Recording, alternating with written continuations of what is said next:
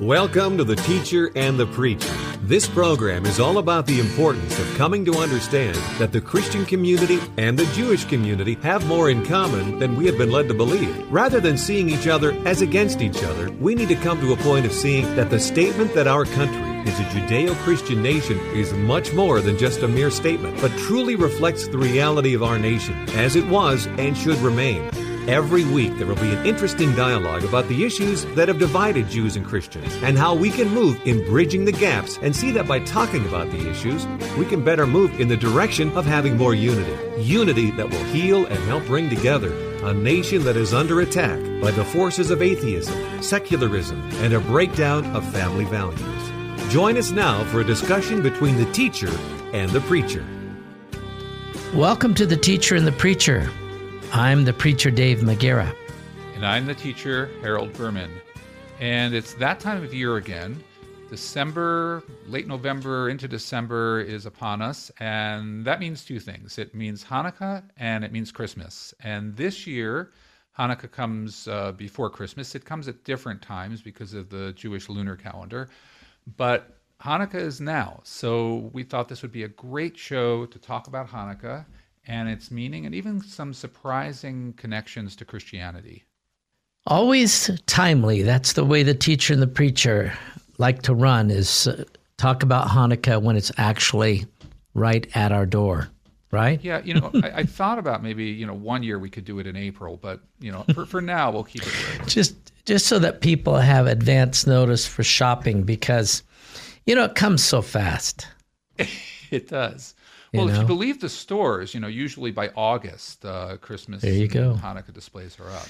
That's what they say. You know what? They say that when you hear the Christmas music in the mall in October, you know that Halloween is just around the corner.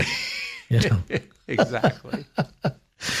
well, this is a good topic for us because, you know, some of our listeners have no idea what Hanukkah is. And so this gives us a wonderful opportunity to really talk about the story behind the story and then to maybe even add some new insights to those people who have a fairly good idea and understanding what Hanukkah is. But this is a piece that really comes out of Jewish history, and it's actually more factual and much easier to assess with historical accuracy than December 25th being the birth date of uh, Jesus in regards to the observance uh, of Christmas by uh, by lots of people in the world. So this is such a good good topic for us to talk about. So why don't you just give us the overview of what Hanukkah is and kind of where it comes from?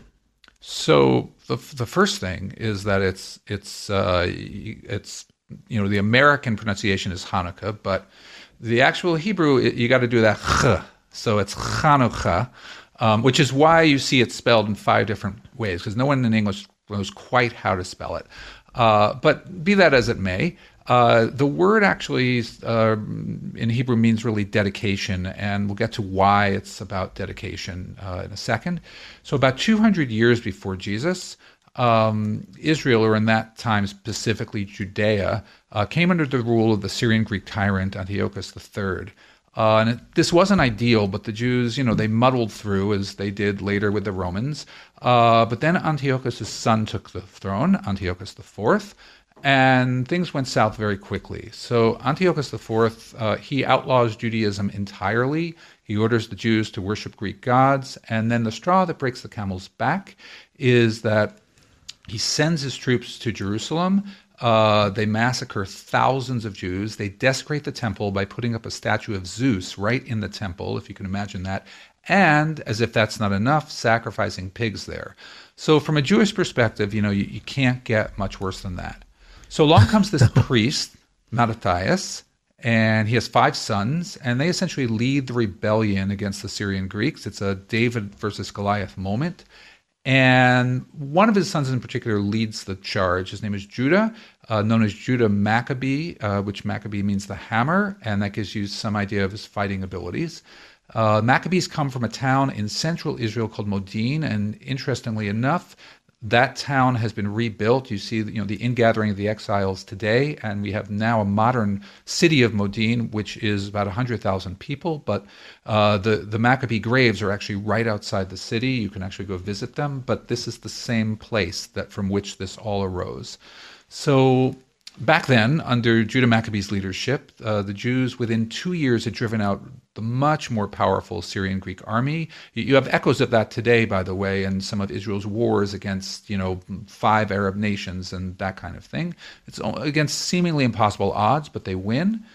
And this is where the the Hanukkah um, celebration really comes in because we have in the book of Maccabees, which is in the Apocrypha, um, it relates the military victory, but it doesn't relate what comes after that, and that we find in various Jewish sources, including in the Talmud. And what happens is the Jews now come to cleanse the temple; it's been defiled, and to, they have to rebuild the altar and they have to light the menorah that stands in the temple and the menorah, which is a candelabra described in the Torah. Um, it's supposed to be kept burning every night, um, but there's only one jar of oil left that's not been defiled by the Greeks that could be used for ritual purposes in the temple. Um, it's only enough to burn for one night. So they light it really as an act of faith, and they go to get more oil. And uh, by the time they get back, it takes them eight days to get the oil that they need and um, the the one day of uh, oil burns for eight days, and that's why when you look at a menorah today, uh, also called a Hanukkiah, there are eight. Uh, it's eight candles because uh, it's eight nights of Hanukkah. It's to commemorate these eight days. And back to Hanukkah meaning dedication. It's because it comes out of this dedication of the temple. Yeah, this is a great this is a great story. By the way, um, for many of our uh, listeners who are Christians, you can find this story in the Bible if you simply go to the last book of the Hebrew Scriptures, the Old Testament, at Malachi, and then right before it starts with the with the New Testament, um, there's a blank page, and that's where you find this story at. right? It's it's sandwiched in what we typically know as the, the silent years, but God wasn't really silent. He was at work. And this is one of those stories that's actually a miracle. So, to just kind of put this in context of how miraculous this piece was, and there's miracles at a variety of different levels, just as you mentioned, Harold, because their ability to actually defeat the um, Syrians or the, the, the Greeks, you know, they they um, that that that guerrilla warfare that Judah Maccabees um, really led the Jews to fight with was something else. This is really one of the the amazing pieces of this story. But imagine that you are shipwrecked on a desert island and you got your cell phone and you only have 4% left and you need that flashlight. And that flashlight actually carries you for eight days. And it's a, it's a miracle that your phone flashlight was able to hold at 4% is all uh, the battery life left. And, and it, it, it holds until you get rescued. That, that's really what we've got happening here that this eight days of this oil lamp burning was absolutely miraculous. So, yeah.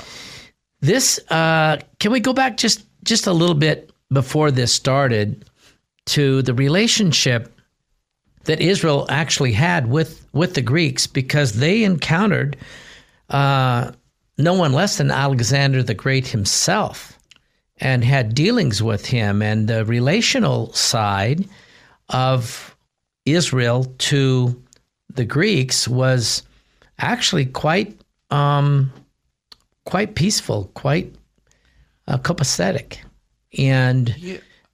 right. Yeah, and it, it was, and, and you, by the way, you see this even played out in other ways throughout Jewish history. I think it was sort of a love-hate relationship because, uh, as you say, it was peaceful until these kind of things started to happen.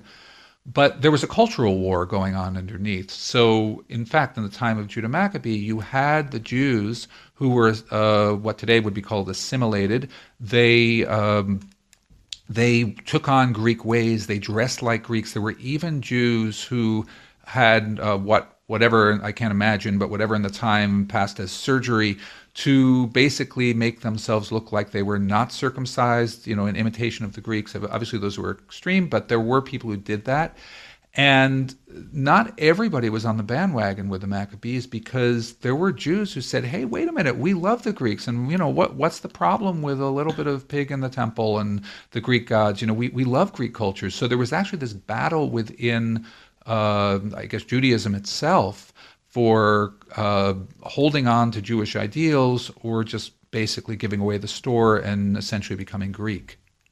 Yeah, I think one of the things that Alexander the Great left in his conquering of many, many nations and people groups is he left all of the markings of, of Greece or the Greeks on these people groups so that as you mentioned, they, they, they start to become Hellenistic in their in their cultural ways. Their maybe customs, as you've mentioned, uh, the way they dress, uh, wear their hair, even picking up the language, and all of that. The world starts to become Hellenized, if you will, uh, during that time, and so there's this uh, world language that's starting to happen. And then this infiltrates, and it's just like culture today. You know, we have so much intermixing, but then there are some aspects that carry more weight and more influence than others. And that's what was actually happening among the Jewish people themselves. Because if I remember my uh, my history a bit, this is where another sect of Judaism comes in, which became known as the Sadducees. Am I thinking right? Yeah, I believe that's right. So let's talk about them for a minute because they were what seemed to be the, the drum beaters, if you will, on, hey, uh, let's not throw uh, the baby out with the bath here. There, there's been great contributions that the Greeks have made, blah, blah, blah.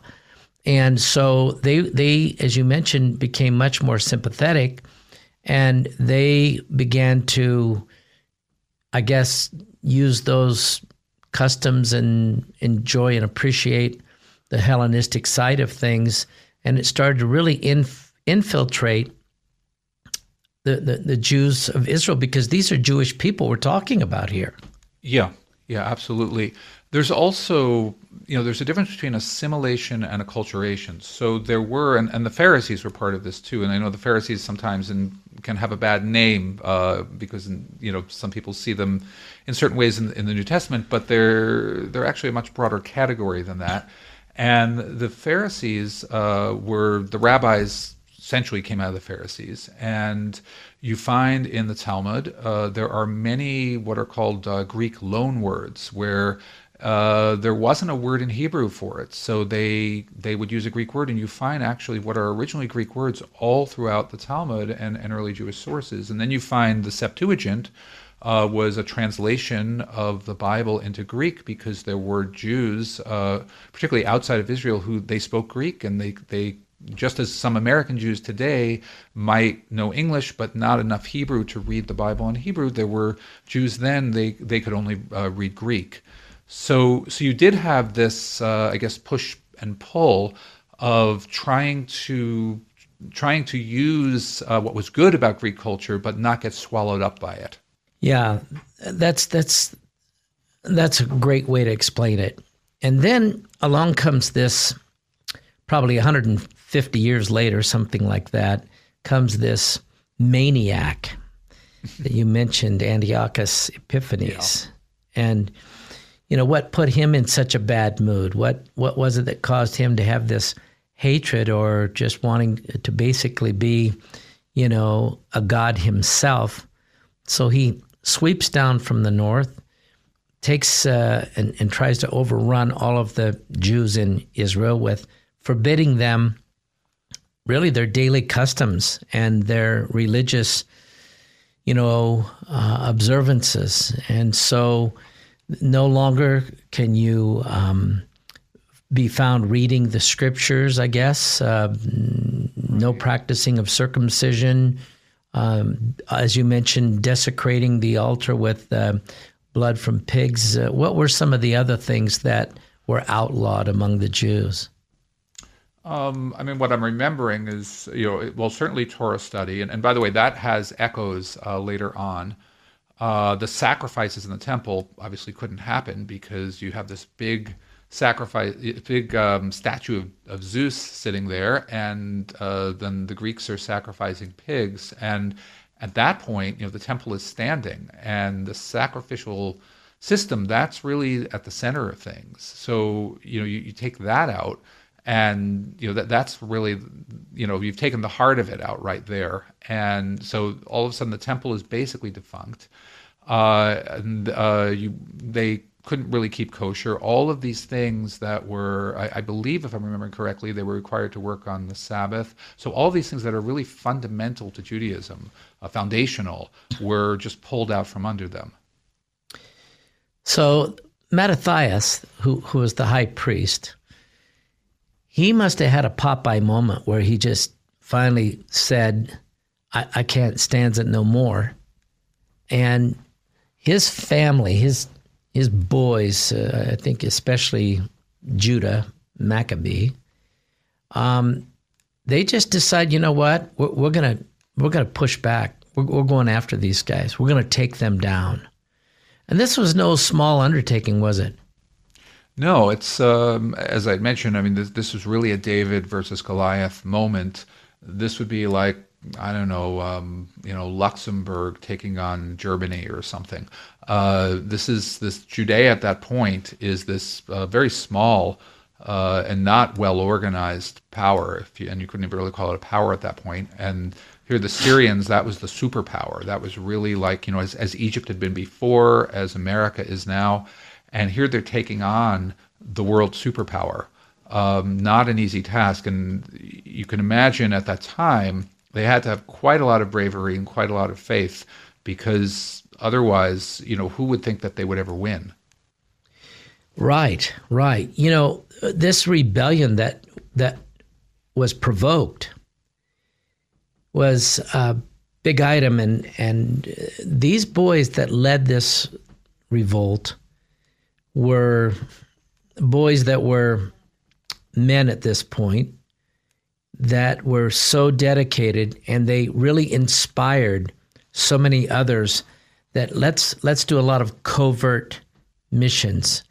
Let's do this guerrilla warfare where it's a very unique uh, undertaking in the way of uh, how they conduct uh, destruction uh, kind of irregular military actions. Uh, so there's sabotage and there's harassment. It's carried out uh, in, in kind of these independent acts. And man, it starts to take a toll on uh, Antiochus um, military men themselves. They, they're starting to, to, to fall by the wayside uh, time after time, event after event, until I think this went on for some three plus years, right? Yeah, it was. It was over. It was about. I think it was about two years, but it it wasn't a quick victory by any means. As uh, you know, we wouldn't expect it would be. But they, if anything, would have been quick. It would have been that the rebellion would have been crushed. But that didn't happen. The Syrian Greeks eventually they got the message that hey, this just isn't worth it to us, and they you know they packed up and, and left, and the Jews got their independence back at least for a time. So once they're gone, the place is a mess. Temple has had such destruction, and to go there and decide, man, we've we've got to start, you know, cleaning the place up and seeing if we can get it put back into shape. Um, no small undertaking. And then no. to be able to have uh, that time when you you start honoring God again, when you know part of the worship is is light, and having the giant menorahs, and um, this was this was uh, something that was heartfelt among the Jews that we only have enough oil for uh, one lamp.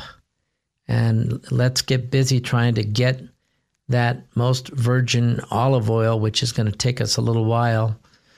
And it's just an interesting thing that, you know, 24 hours goes by and it's still burning, and 24 hours goes by and it's still burning. And people begin to realize that this is this is a miracle of God. And here it is, um, the 21st century, and there's still this wonderful time of celebration and observance about the miracle that God wrought for the Jewish people um, a couple thousand years ago. Right, right. The the other thing here, I think there's a great message because you know we all hear this idea that you know just do your part, open up a little opening, and then you know God will will chip in, as it were, and and you know and take you farther than you thought. But here's a real example of that of from over 2000 years ago but it's it's just as relevant today you know in, in, so many things that we do where you think well this isn't possible but you know you just start and, and you do a little bit and somehow it, it winds up uh, going forward. And you know and that's the power of god. I love that. You know that number eight um, among the the hebrew is um, carries a lot of depth and richness, just like all the numbers do. But it, it really underscores that it's it's really a new beginning, and and that's exactly what this was. It was it was eight days. It is a chance for a new beginning.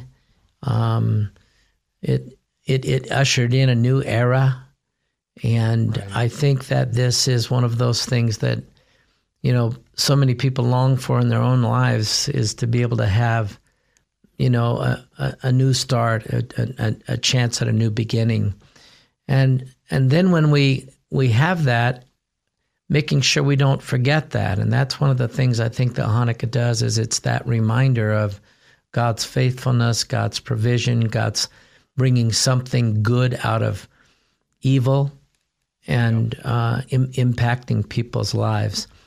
Now, one of the things that is kind of going along with some of the observances and the traditions, as we've talked about this every year across the years that we've been together, Harold, is there's some unique pieces for this this Hanukkah season, and one of those is a is a dreidel. Why don't you explain kind of what a dreidel is and, and why would it play a part in uh, Hanukkah? So, so the dreidel came along uh, much later. It's uh, it's really a children's game uh, that developed as a Hanukkah tradition, and essentially it's a kind of spinning top, and it has four sides, and it has different Hebrew letters on the four sides, uh, which stand. And so there's games that you play, and depending on what letter it lands on, you know, just like other games of that nature. Uh, but the the letters are significant because the each letter is is the first letter of a Hebrew word. So I'll just say what the words are. So it's uh, the typical dreidel. It's Nes Gadol Haya Sham, which is a great miracle happened there. And Jews all over the world uh, would would have these dreidels, and, and still today, uh, with with these letters that stand for this Nes Gadol Haya Sham, a great miracle happened there, meaning happened in Israel. Now What's new in the last, um, I guess, about 70 years is there's a new kind of dreidel, and the dreidel that's used in Israel, uh, instead of the the sham, the sh sound, the shin, uh, there's a p, a different letter, and because it's Nes Gadol Haya Po, which is a great miracle happened here, uh, which really also just highlights the nature of the miracle that you know the 2000 years of Jews wandering and now you know that light is back. The Jews are back in their own uh, country you know that we can say a great miracle happened here not that we're outside saying it happened there. So the clock is screaming at us but before we run out of time just quickly food, food is a big deal during these uh, these days isn't it? In every Jewish holiday, uh, except for the fast days, absolutely. Uh, can't have it without food. What are we talking about? so, a lot of food, first of all, uh, revolves around the idea of oil because there's this miracle of the oil. So, mm-hmm. Uh, there are two basic uh, well, any food, of course, is welcome, but there are two basic foods that are eaten uh, in uh, not very healthy because of the oil. But one of them are called latkes, which are essentially they're essentially potato pancakes fried in oil, again symbolizing the oil of the miracle. And the other one, which is really popular in Israel, are what are called sufganiyot in Hebrew, which are essentially donuts, uh, again, and of all kinds and flavors. Some of them are works of art that I see and those also are fried in oil. Um, so, so, either way, it's not healthy, but it's just once a year. My kind of holiday. I love that. And you know what? Um, there's wonderful celebration, fellowship, gift giving. It's it's a wonderful, wonderful time of year, and it's uh, right on our doorstep. And uh, we want to wish a happy Hanukkah to all of our Jewish friends and to all who take the time to learn about it and observe it. We're pretty much out of time, Harold, but it's been great to be with you this this week. And with you. And I just want to encourage our listeners why don't you take a moment and write Harold and I? You can do that by just simply going to the teacher and the preacher at gmail.com, the teacher and the preacher at gmail.com. We'd love to hear from you during this holiday season. Let us know uh, if there's something that you'd like us to talk about as a topic, but um, take the time to write us. And then check out our, our website, theteacherandthepreacher.com. You're going to find archived programs and really good information there. It's a wonderful way to donate, especially as we head into this last month of the year. It's a great way to give. And then uh, Harold does a great job on our Facebook page, The Teacher and the Preacher, wonderful facts of the day. And you'll just uh, really appreciate a lot of the things that he puts on there. So thank you for joining us again this week on The Teacher and the Preacher. And may the God of Israel, who never slumbers or sleeps, may he watch over Israel and our Jewish friends, and may God bless America. Amen. The teacher and the preacher will be back next Sunday for another discussion on how Christians and Jews can come to once again proclaim that the United States is truly a Judeo Christian nation. To contact the teacher and the preacher, email them at the teacher and the preacher at gmail.com. That's the teacher and the preacher at gmail.com. Until next time, may the Lord bless you and give you shalom.